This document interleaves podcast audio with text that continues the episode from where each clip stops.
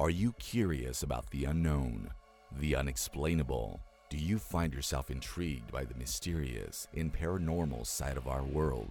Join us on an adventure into the world of inexplicable discoveries and investigations that may someday give us a final answer as to what may be behind the veil of reality. Then it's time to turn your pods up because we're live to tape from the mountains of West Virginia. It's time once again for Let's Find Out with co host Diego.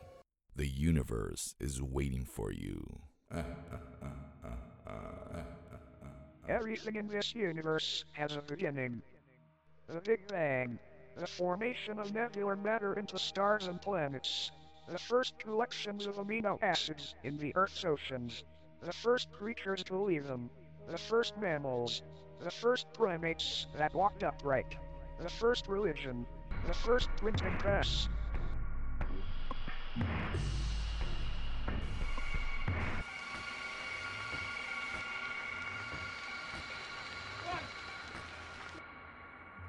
Pump up your space boots and phone home. It's time for Let's Find Out with co host Diego.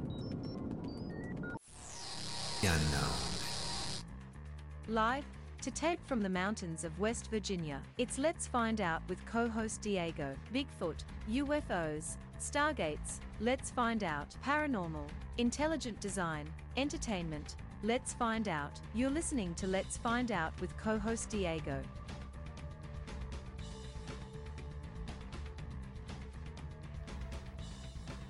Live to tape from the mountains of West Virginia, it's another episode of Let's Find Out with co host Diego. Thank you for taking this journey with me. On this episode of Let's Find Out, I met our guest about a few months ago at the Virginia Bigfoot Con in Weyers Cave, Virginia. He's an author, paranormal investigator, and he will share with us his own journey that placed him in the steps of Bigfoot. His book, On the Trail of Bigfoot, is a look into the author's own experience with this creature years of research and provides a wealth of information that will surely interest the readers. Please welcome to Let's Find Out a new friend of the show, Mike Dupler. Mike, welcome to Let's Find Out. Thank you for taking the time to come on the show. Thank you.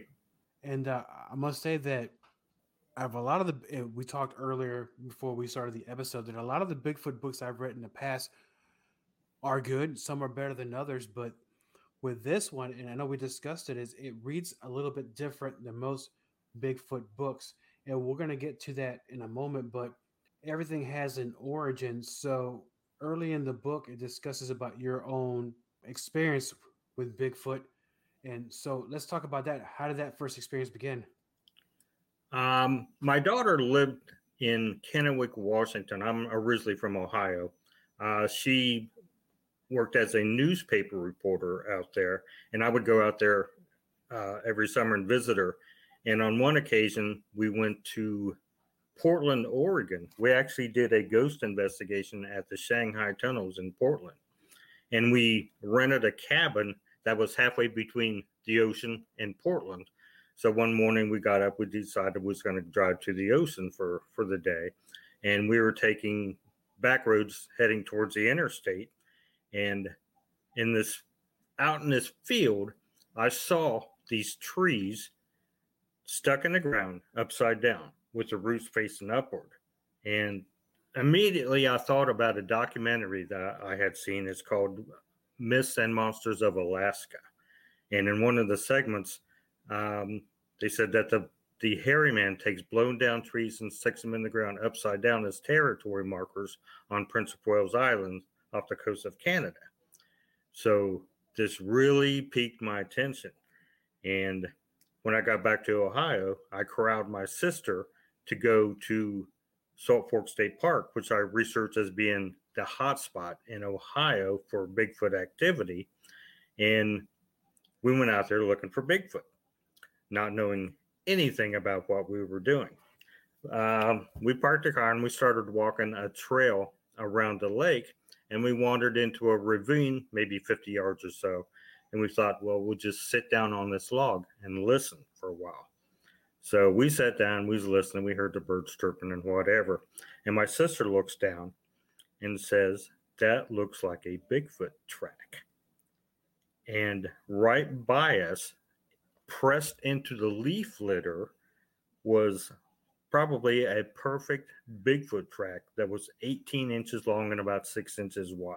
Wow. It, it wasn't in substrate, it was impressed in the leaf litter. And I took a picture of it and, and we left.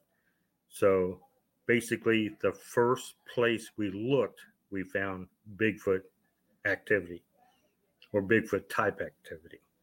In, a way, you're incredibly lucky because not many can say that on their first trip they would come up, they would um, find evidence like that. Oh, exactly. And being 50 yards off the trail, I it's highly unlikely that anyone would go back there with a stamp and stamp a Bigfoot uh, track in leaf litter, hoping somebody would come across it. You know, that's very very unlikely. So I took this as, as a, authentic occurrence. Now, was this the time when you became more of a more of a believer? Um, no, it took a while. Um, we went back a, a month or so later. We went back to the same spot to look around. We didn't find any more tracks or anything. We was just looking because we found that one there. Then that could be an active area. So we're just looking around, and my sister looks up and sees on top of the hill arched trees, a tree like bowed over. And she said, That's that doesn't quite look natural. So we climbed up to the top and we found the arched trees and we found what could only be determined as a Bigfoot structure. I mean, you know, this is on top of a hill back in the woods where nobody goes. And I looked at this thing, I took pictures of it, and there was no root bases, there was no place for natural tree fall. Something had to put this here, something with hands had to assemble this. So that kind of piqued my belief right there that something was going on. That and the track, then you you have a trail towards authenticity. And with these structures, because I've seen, and I'm sure the listeners have as well, different types of stick structures. Uh, a lot of people have very different theories on what they are, but something interesting in, in when I was reading your book that these structures not necessarily meant for shelter, but they're meant for some sort of a way to communicate or send a message, right? I visited this structure over a summer, going back every month or so. And every time I went there, I took pictures of it and I laid the pictures out and compared them. And over time, subtle changes were made to the structure. Uh, items were removed, items were added, moved, whatever, just subtle changes, which indicated to me that this could very well be what I call a billboard since uh, Bigfoot is thought to travel in family units and in widely scattered family units, if you have a billboard in a strategic location that you can leave a message, then another Bigfoot coming into that area could look at it and you know ascertain information from this. And when you change the structure, you change the message. Is it something similar to a saying like a property marker for this Bigfoot? Like this from here on, this is my home, or this is my land, or is it maybe warning? Yeah, I, I, I really didn't take this particular structure as a territory marker. I took a more of a like a billboard to communicate a message. I have seen, I don't know how many Bigfoot structures. Uh, For the last 10 years, I've been looking for these, and it amazes me that I find, I still find different ones. And it's incredible the imagination it would take to create so many different types of of uh, structures. now in your travels, because I know Ohio is very rich in history of these type of things, but have you seen this in other places you've gone to?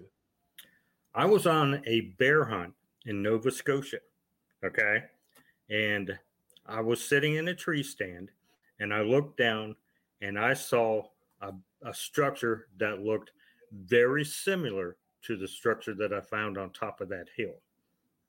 There's uh, there was a documentary, Bigfoot: The Definitive Guide, with uh, Meldrum and Dr. Ian Redmond, if anybody recalls that. And Ian Redmond was on Vancouver Island off the coast of Canada and found a structure that was very similar to the one I found in Nova Scotia and very similar to the one that I found in Ohio. So to me, this is the main communication type symbol for them that they can change the message and and so forth what kind of items I mean, other of course with, with branches and trees is are they tied together or are they wedged in like a like a triangle there's just uh, there's usually a live tree in the center and then they assemble uh, logs and branches around it uh, to where uh, weather's not going to knock it down or that type of thing now another structure that i found in ohio in a different area i, I watched this over summer also uh, it, initially it was pine trees that were arched over a trail, just a group of pine trees arched over a trail. I initially thought it, it was probably snow load that, that made them uh, bow like that. but over the summer, the pine trees were woven together at the top without the use of any ropes and bindings. And this was 12 feet off the ground. And it, it's just an incredible, incredible structure. Uh, I have pictures of that in my book, but the dexterity and the patience and the knowledge to do something like this, and it was absolutely not for any survival reasons. It wasn't a shelter. It wasn't to uh, attract deer or, or anything like that. And my personal opinion that this particular structure could have been artistic expression. Right. And that, and you talked about having photographs in your book and looking through, you have some pretty amazing evidence of the Bigfoot. Yeah, the pictures in the book are mine. I took mm-hmm. every one of them, nothing from the internet or nothing like that. And those are from Ohio. I'm sorry. Oh, from Ohio. Yeah, you know, I, I lived in Ohio for a few years and I know some folks up there in Ohio. There's a lot of activity going on there now. And with with your experience as a paranormal investigator and now with, with Bigfoot, how is it that sometimes the paranormal and Bigfoot sometimes just come hand in hand? Is it like a, like a natural thing that evolves? Uh, what they call the woo factor. Uh, mm. I think what people are trying to do is to explain what they don't understand. Okay, uh, like they say, well, Bigfoot cloaks because you see it and then and then you don't, or steps into another dimension or something like that. But uh, what I ran into, okay, and these pictures are in my book also. Uh, my sister and I walked a dry creek bed back about, oh, half a mile or so. I knew where some caves were, and the terrain got rough. So I didn't take her any further. And I just took random pictures into the woods. I took about 30 pictures. And when I brought them up on my computer, there were these black dots in the distance. And when I enhanced them, there were four Bigfoot hunkered down in the brush watching us. There was no sound, no smell, no motion, nothing to indicate that these were there. And I've always wondered did I walk in on them or did they walk in on me? But there was absolutely no indication that they were there. Now, if you walk through the woods and you jump a deer, you're going to watch that deer till it gets out of sight you walk through the woods and you jump a Bigfoot, they're going to hunker down and blend in immediately. And you're looking around you're saying, oh, where did it go? You expect it to run away like a deer, but it doesn't. It's the total mass of, of its domain. It can blend in immediately. So you think, well, it had to cloak. It had to step into another dimension. Something has to explain why I can't see this anymore. And I believe that's the foundation for those beliefs. You know, and it makes kind of sense now if, if we're to use a more of a, let's say a non a non paranormal look into it, more of a natural ability for the Bigfoot to camouflage itself, kind of right. like a chameleon changes colors. Is that something that perhaps they have in their in their chemistry in their body in their DNA to be able to blend in with, let's say, trees or leaves or? Well, no other primate does, and you got to consider. Okay, they hunker down immediately for two reasons. Reason number one is they know that humans key in on motion. Reason number two, humans can kill from a distance. So they totally take that out of, out of the equation. And you have to figure also that there's many Bigfoots out there who've never seen a human. Why would they do that? Like Patty from the Patterson film, that's probably the first human she's ever seen. So you have to think, well, they're not hiding from us. They're just protecting themselves.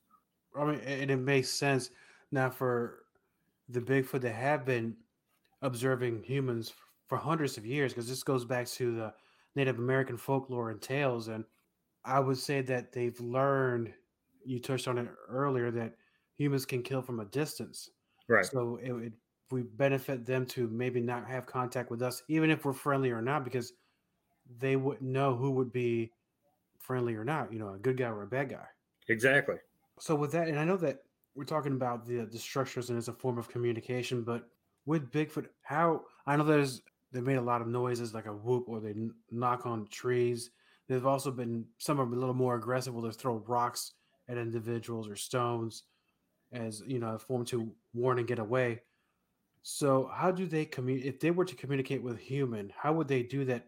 Because I understand sometimes there's been those have the theory that use telepathy, or they might actually use actual um, verbal sounds. What they call mind speak. I've never encountered that. And I wouldn't think that is realistic, but we don't know enough about them to say they can't. That's like the interdimensional or the or the uh, cloaking, that type of thing. You can't say absolutely not because we don't know enough about them to dismiss it. But it's you can just say it's unlikely. So, if they were to choose to communicate, uh, what um, what do they call those those sounds that they make or their language? I can tell you what I've encountered. Okay. Sure. Yeah. I've been growled at twice. Uh, one occasion, uh, we were walking a trail back, and there was a turkey yelping in the in the brush next to us, and we just kept on walking, and the turkey was going basically the same direction, and we heard a growl like nothing else you would ever hear in your life. Nothing in Ohio would, would make that noise. It was a, a cross between a freight train and Godzilla. So we just turned around and walked back. My opinion was it was letting us know that we were interrupting its hunt and we needed to leave. And on the second occasion, uh, we were, my sister and I again. I take her because if we run into a Bigfoot, I can run faster than she can. So, but uh, we were in another area and we heard the same type of growl close by. Of course, we, ne- we never saw anything because they, they were blended in, but we knew that we were in a place we shouldn't have been. So we turned around and left. Now, in Tennessee, I've had a couple occasions. Uh, I was close to one or two and I heard it whistle just to alert the other one that there was a human close by. Now, this wasn't a bird cub, it was just one whistle. And on another occasion, I actually saw a Bigfoot. I was this was in Tennessee. I was walking a a uh, logging road, and I came to a high point in the road, and off to my right, I saw something step behind a tree. At first, I thought it was a bear, but nothing came out the other side, so I knew there was Bigfoot in the area. So I just kept walking, and there were two screams, like the worst scream you would ever hear in an old horror movie or something like that. And to me, that was letting me know that I was in the wrong place at the wrong time again. So I, I left. And I have heard several tree knocks. And the tree knocks that I've heard were single knocks. And to me, that was alerting others in the area that a human was close by. There's singular knocks. It wasn't like a rhythm or anything like that. No, it was just a, that was it. And from the, I want, I was going to say contact, but when you saw them, it was a, like a brief moment. Can you describe how how it looked like? It was dark, almost black, very tall, very large, very fast. So it was it was, it was just an instant, but there was enough to to know it wasn't something else. Right, because being an experienced hunter, as you said you are, uh, you would know the difference between different types of animals, whether it's a, a bear, deer, or for instance, we would know uh, an ape will look very different than a Bigfoot. Right. So not not only uh, physical attributes, but how they react, how they act. Like a bear wouldn't hide behind a tree from you; it would either come at you or go away from you. But uh, a, like a Bigfoot, if it wants to remain hidden from you, will do just that and and move around the tree as you're walking by. Now, when when you I when you mentioned earlier you took the picture, so you went up, up catching a few of these on on your photos. Did you take the same approach as when you were doing? Uh, I guess it was a spirit photography or ghost photography back when you were doing the paranormal investigating. Oh, absolutely. That's where I learned it from. That's where I that's where I perfected my techniques, so to speak. And when you first started doing, I'll say the spirit photography, and I know we're jumping to another subject. Back then, it was actually using what 35 millimeter film, right? Before my first, um, my first hunt actually was at the Ohio State Reformatory in Mansfield, and we went there on an overnight ghost hunt.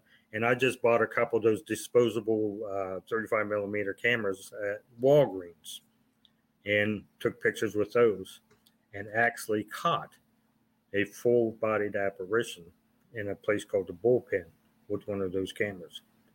The first trip ghost hunting. Wow. I mean, so your your first trip ghost hunting and your first trip in in looking for Bigfoot and Shazam. There you go. Exactly.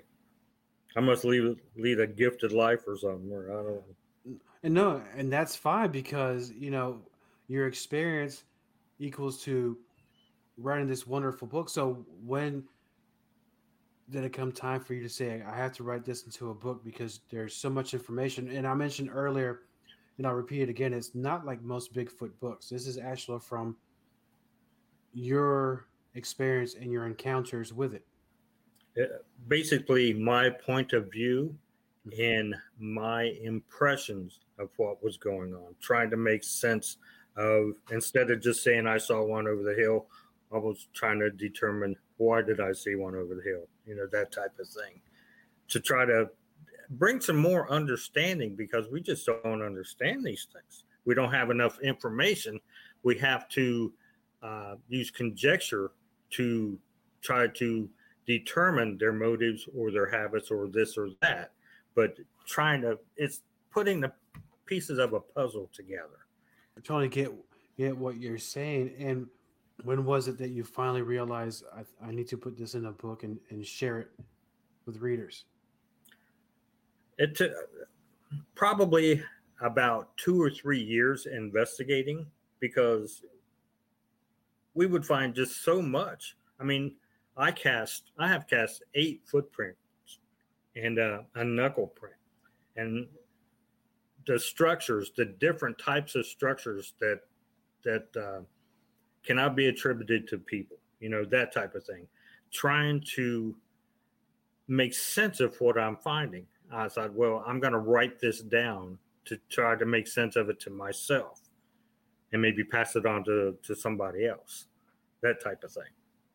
Well, you know, it's amazing you say you did eight of them, the footprints.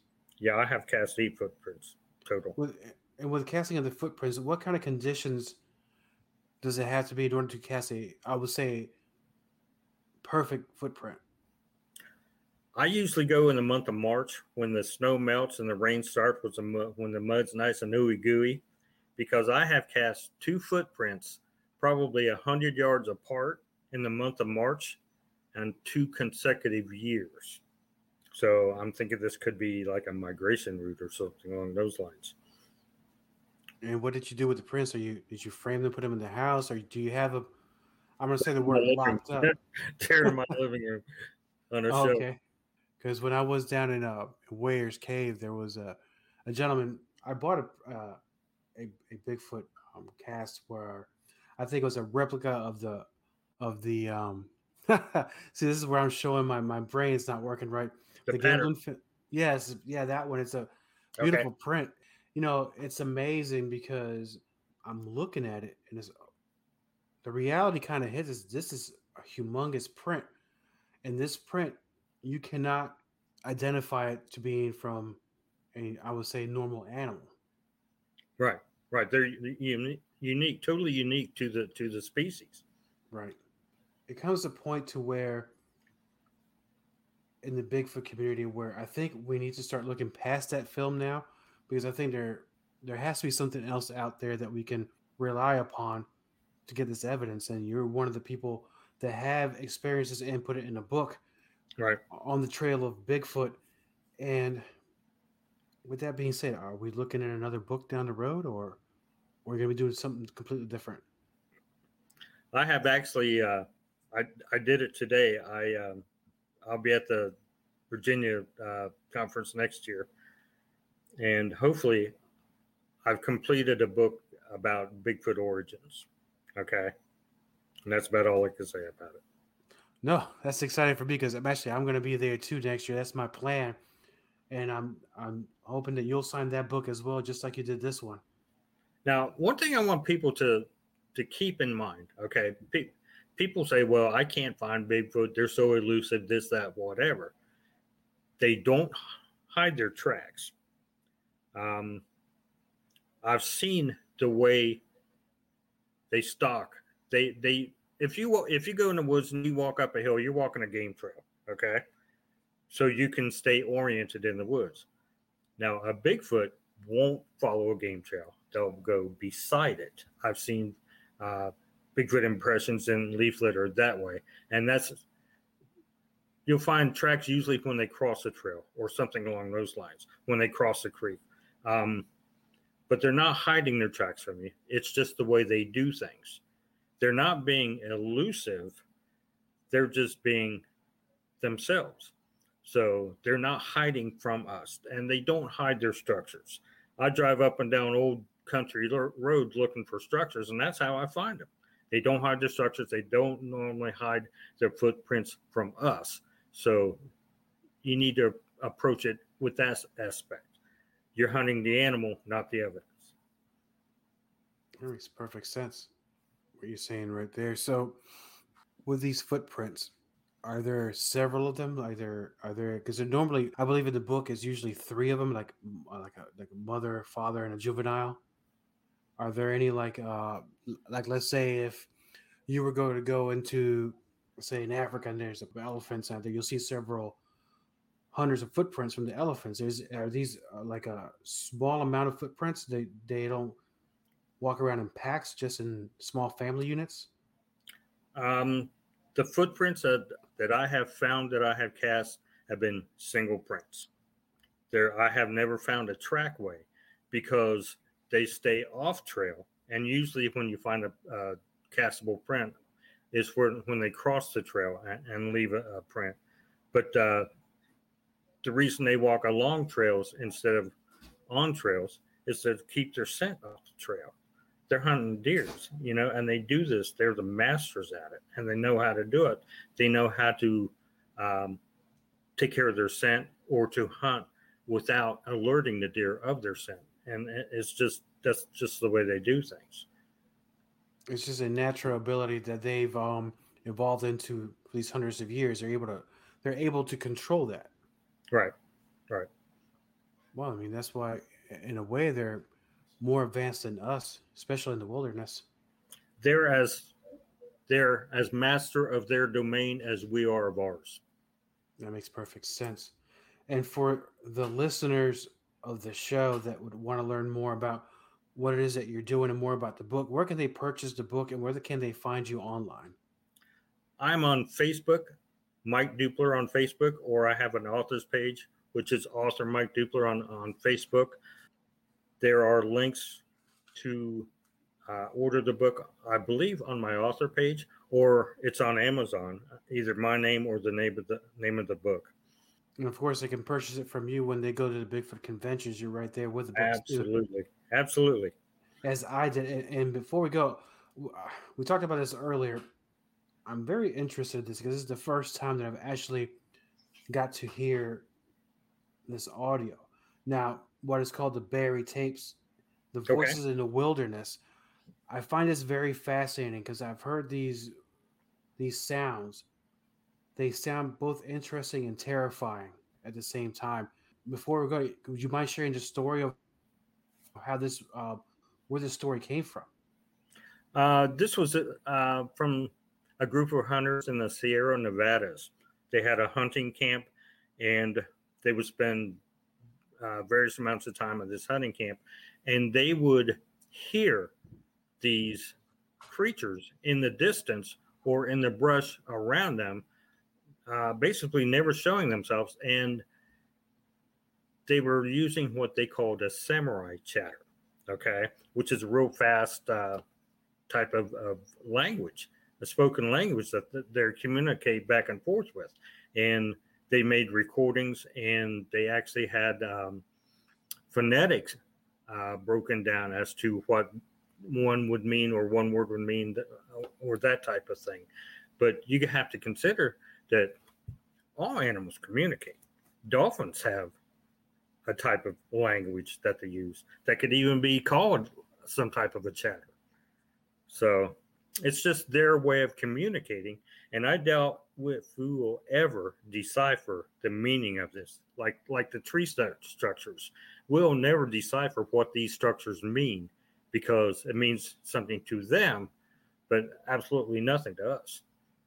From the recordings that I've heard, it seems I, I wouldn't know how somebody would be able to decipher that language because it's very um, from a human standpoint it's very chaotic yes yes but they understand it perfectly course yeah no i understand that because there's there are human languages in its own where people talk a mile a minute and there's there's just no way you'll ever understand them either same thing with these creatures that possibly they have a language that we might we might have to have our own Rosetta Stone for Bigfoot to find out what it is that they're saying. Right. So with that, the book on the trail of Bigfoot, tracking the enigmatic giants of the forest. Mike, it's been a pleasure having you on the show and to share these stories and learn more about your book. But before we go, could you go over one more time how the listeners of the show can find out more about what you do?